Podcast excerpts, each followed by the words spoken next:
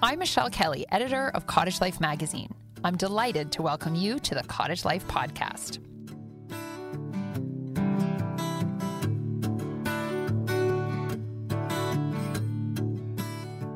In this episode, we speak with graphic novelist and writer David Robertson about appreciating rather than appropriating First Nations culture.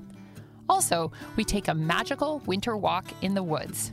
And we offer an easy cure for a creepy cottage problem what to do when leeches find you in the water. This is the Cottage Life Podcast, where every day is the weekend.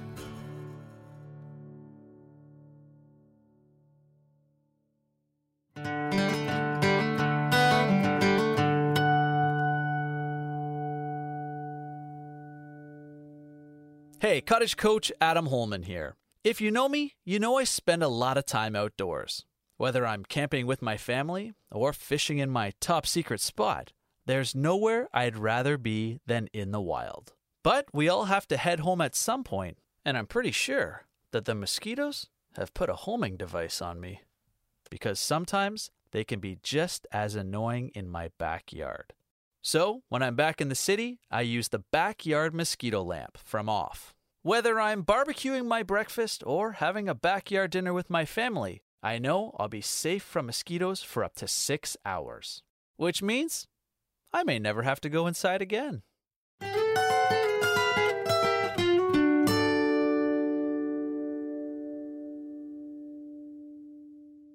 David Robertson is a Winnipeg based award winning graphic novelist and writer. He's also a member of Norway House Cree Nation. In our recent June July issue of Cottage Life, David wrote a thought provoking essay on a topic that's on the mind of many cottagers these days the difference between appreciating versus appropriating First Nations culture. Is it okay to put in a inukshuk on your shoreline? What about a totem pole on your property? I spoke to David to help us better understand how to navigate some of our nervousness about these complex issues. I should let you know that the interview took place before the news broke about the discovery of unmarked graves of Indigenous children who attended residential school across Canada. While we don't directly address these discoveries and their massive ramifications in this conversation, it's clear that understanding and appreciating First Nations culture has never been more urgent. With that in mind, here is our conversation. Thanks for joining me on the podcast, David. Oh, thanks for having me. Um, I did want to start by asking you, and this is kind of the heart of, of your piece in the magazine. What is the difference, if you can sum it up, between appropriation and appreciation?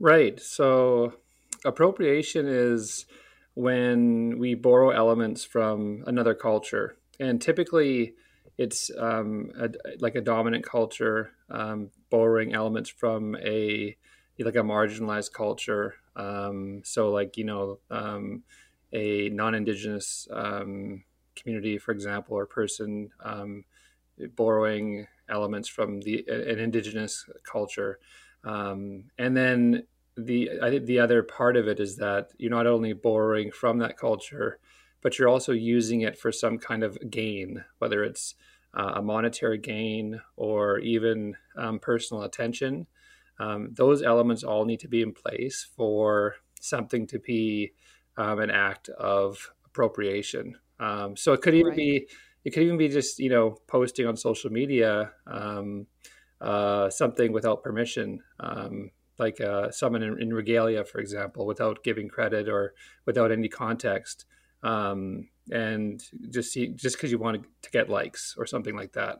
Right. That that you know that's something that's a, a that's an appropriative act. Um, the appreciation is is really when we we look at these cultures uh, and the things that we're doing, and we are seeking to understand it.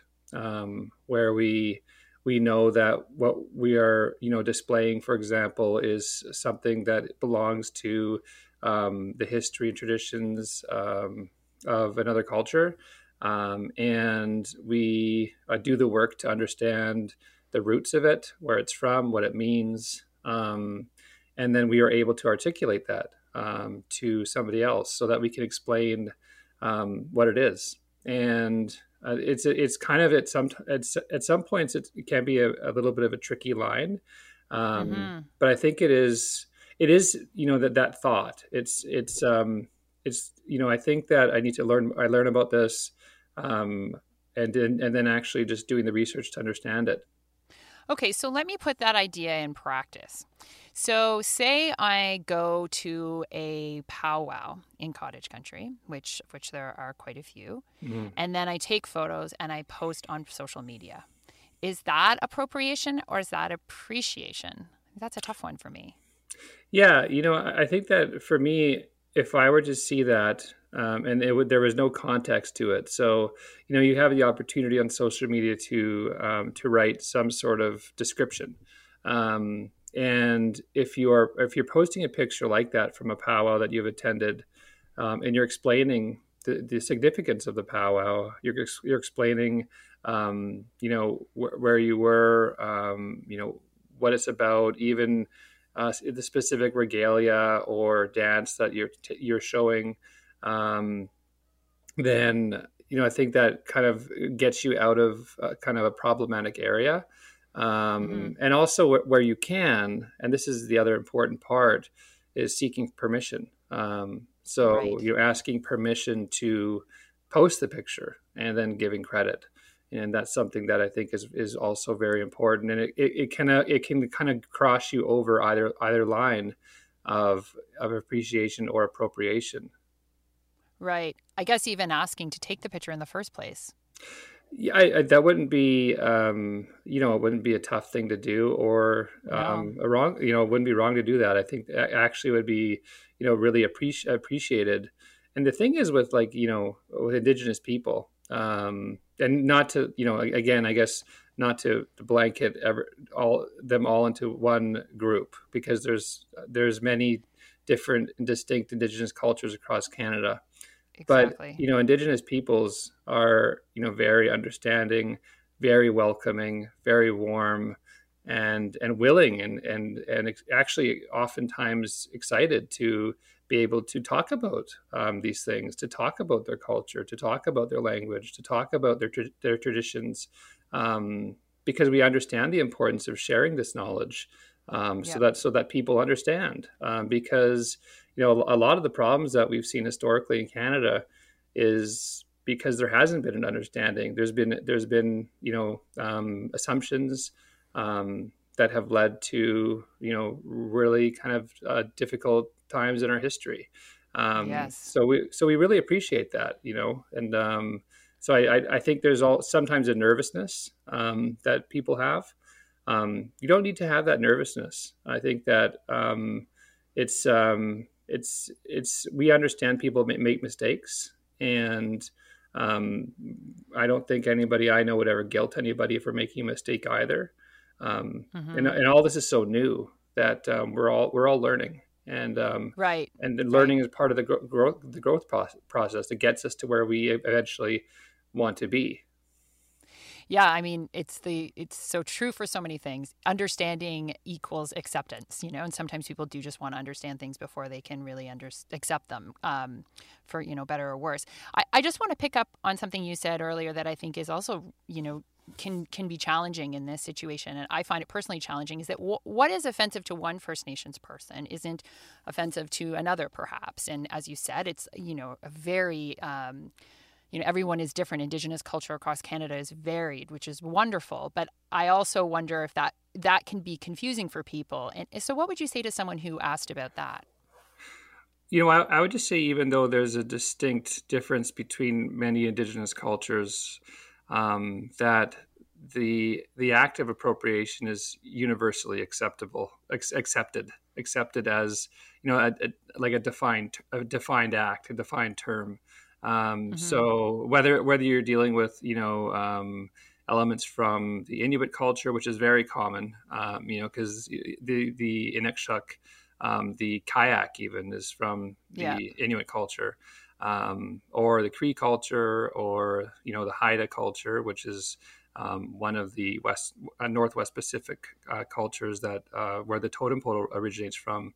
Um, you know, there's there's all these different elements from all these different uh, indigenous cultures, um, but the the act of appropriation um, and how I, I have come to understand it is is universally the same thing. So, um, what, no matter what culture you're you're using elements from, um, you know, it's it's all appropriation, um, no matter where it's no no matter what culture. Um, and so, and it, it's not also, I should say too, it's not it's not just relegated to only indigenous culture.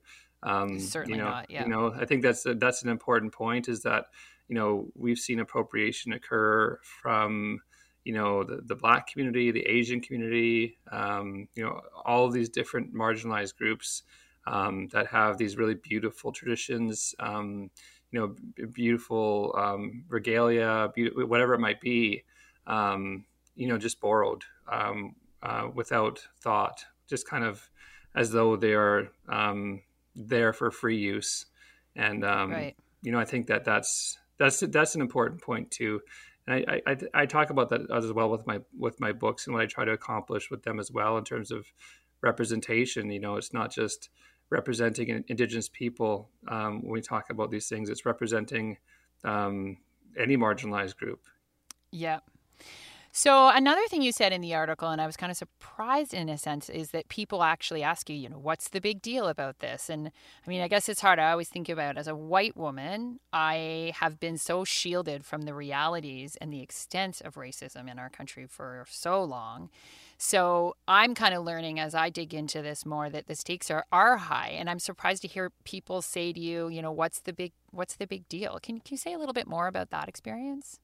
Well, you know, I think that like for me, um, I, I I found that over time, I, I, I don't get upset or angry about these things anymore because I understand that um, there just needs to be some education that takes place, and it hasn't obviously taken place in, in in these cases. You know, one of the things I try to explain is that even though it seems like it's a small thing, um, like it's not that significant because it's just you know someone's dressing up as Pocahontas or um, you know someone's wearing a baseball cap from the Cleveland baseball team. Mm-hmm. Um, mm-hmm. You know, I explained that these things are seeds that are planted um, that grow and they create um, an environment where um, these it either shapes perceptions that we have of Indigenous people um, or expectations um, that are grounded in mm-hmm. um, you know falsities, and it can lead to beyond problematic things, but you know it can it can lead to dangerous things. Um, you know, one of the things that I think um, we're still dealing with today at a, at a very significant level is the epidemic of missing and murdered Indigenous women and girls. And so, oftentimes, you'll see still today and in throughout mm-hmm. history mm-hmm. this sexualization of Indigenous women um, and it, it it has led to um, in in areas and in, in, times in history and today um, this perception of Indigenous women that leads to violence. Um, no, and, and when you lay it out, the A to B, uh, how you get from one spot to the other, actually becomes pretty easy to see when you lay it out so clearly the way that you just did. And and I think too um, you know, we say this all the time when we're talking at the magazine about how we move forward in a world that's, you know, more focused on diversity and inclusion, a world that we very much want to be a part of. We always say, you know, we're going to make mistakes, but when you know better, you do better. Mm-hmm. And, and I think that's part of what you're saying here, too, is that uh, education is so imp- important. So I wanted to ask you on, on that point, um, what are some of the steps that cottagers can take, you know, the to rectify some of these sins that that have come um, from the past and and to move into the future in a more respectful and appreciative place when it comes to um, cultures that are not their own. Like for example, the obvious question: Can you put up that inukshuk on your shoreline that you have always that you have always put out there and you're quite fond of? Right. It's a great question, and I love that that saying. Um, if you know better, you do better. Um, a great example of what I feel the process looks like is um, is at a restaurant in Clear Lake, which is a, a, a cottage area that I, have been to every year since I was a kid. And an owner of a restaurant called the Wigwam, which I mentioned in the article, um, mm-hmm. You know, mm-hmm. she uh, when she bought out uh, the, the, uh, the business from her parents, um, immediately changed the name because she it always had bothered her, and that that's the question part of it, right? So um, we talked about you know people just having these lingering questions or doubts about whether or not something is is right. Um, she had that feeling, and so she what she she she educated herself about it and and when she realized that um, the name was appropriating from indigenous culture, she um, made the switch um, to change the restaurant's name, um, and and then also asked me um, if it was okay if she referenced the history of the restaurant on the wall that she was planning this kind of uh, heritage wall um, with pic- with pictures of it. So she did all the right things, and she even incorporated land acknowledgments in her menu and on the website. And so, you know, I think what we need to do is when you have those questions, is first of all to do some research and just um, it could be as simple as going out onto, onto the right sites on Google um, and and reading up about um, the the things that you have a question about. It's not hard to find information about, for example, the Inukshuk.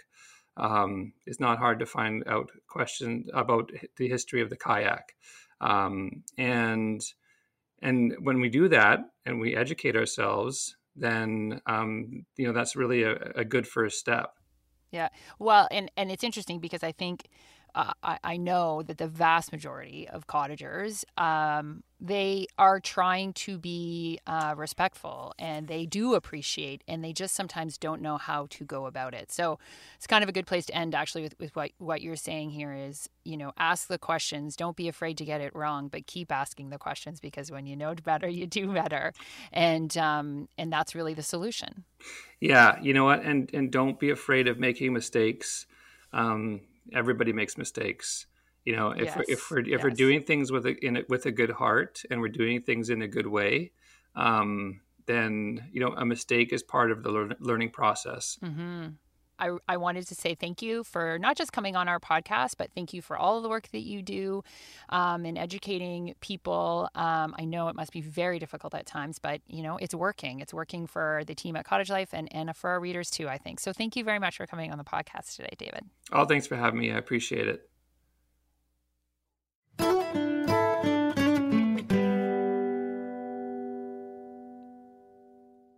For the June July 2019 issue of Cottage Life, we asked several of our favorite contributors to share their thoughts on going wild at the cottage.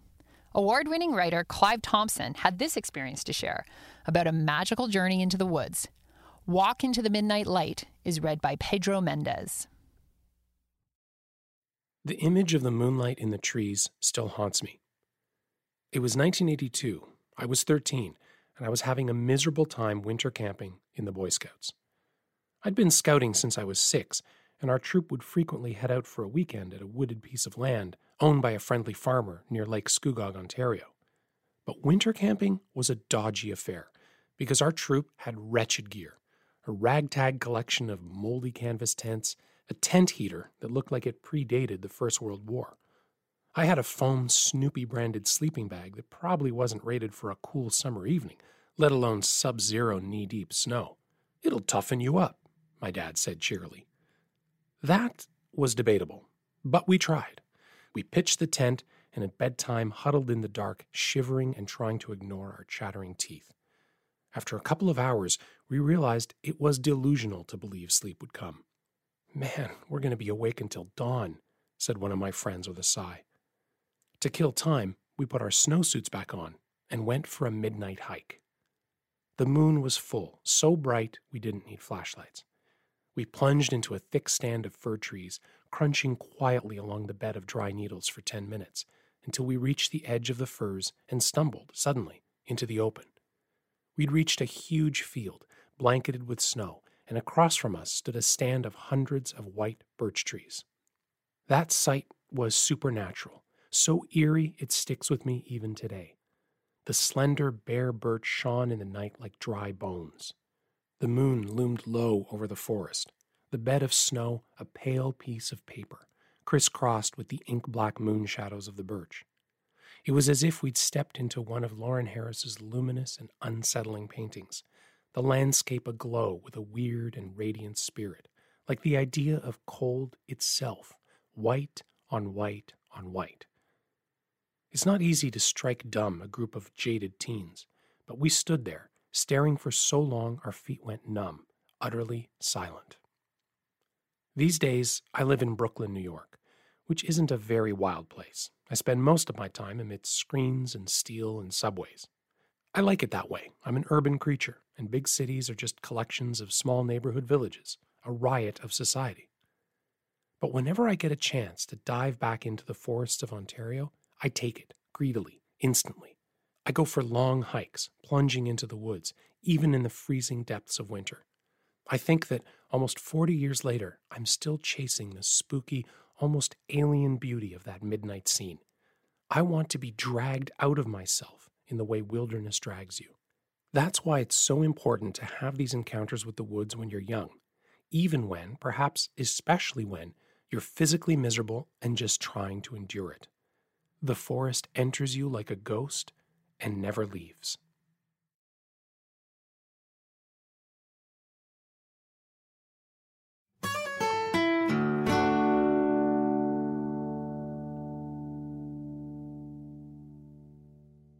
Hey, cottage coach Adam Holman here. You know, some cottagers are all about the view. Me? I embrace the smells. Whether it's the scent of conifers after a good rain, the Canadian bacon on my cast iron skillet, or the mist off the lake when I'm out for an early morning paddle. That's why I like to use off, DEET free mosquito repellent during my outings. It isn't greasy or oily like some other repellents, and it's odor free so I can enjoy every breath when I'm outdoors. Plus, it works well over my clothes, and because it's safe to use around plastics, I don't have to worry about my gear. So I can focus on the smells of nature without hearing the sounds of mosquitoes when I'm in the woods.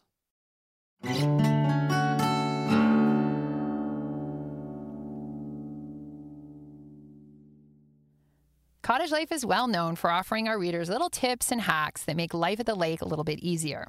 In this episode of the podcast, we help you out of a particularly sticky situation what to do when you find a leech on your body after a swim. So, the first thing that most cottagers will do is they'll douse the leech in salt. This will indeed work because a leech absorbs chemicals through its body, so coating it in almost anything will irritate it enough to make it let go. But this strategy isn't really much fun for the leech and it can even kill it. And you don't want to do that because many of the 60 species in Canada love to eat mosquito larvae in substantial quantities. So try this equally effective and much kinder solution. Submerge your limb in water and then use your fingernail to gently break the suction of each sucker. This method is a bit more hands on than using the salt and a bit more gross, but you won't have to work too hard to make the leech let go. It really won't take much, and then you're good. And the leech is good. So everyone wins, except for the mosquitoes.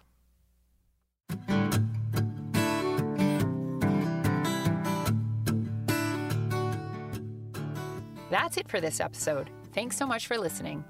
Please subscribe to the Cottage Life podcast for free wherever you get your podcasts. We'll have new episodes every Thursday throughout the summer, just in time for your drive to the lake. This episode is sponsored by our Cottage Life paid subscribers. I want to thank them for making this series possible. For new listeners, I invite you to check out our free email newsletters.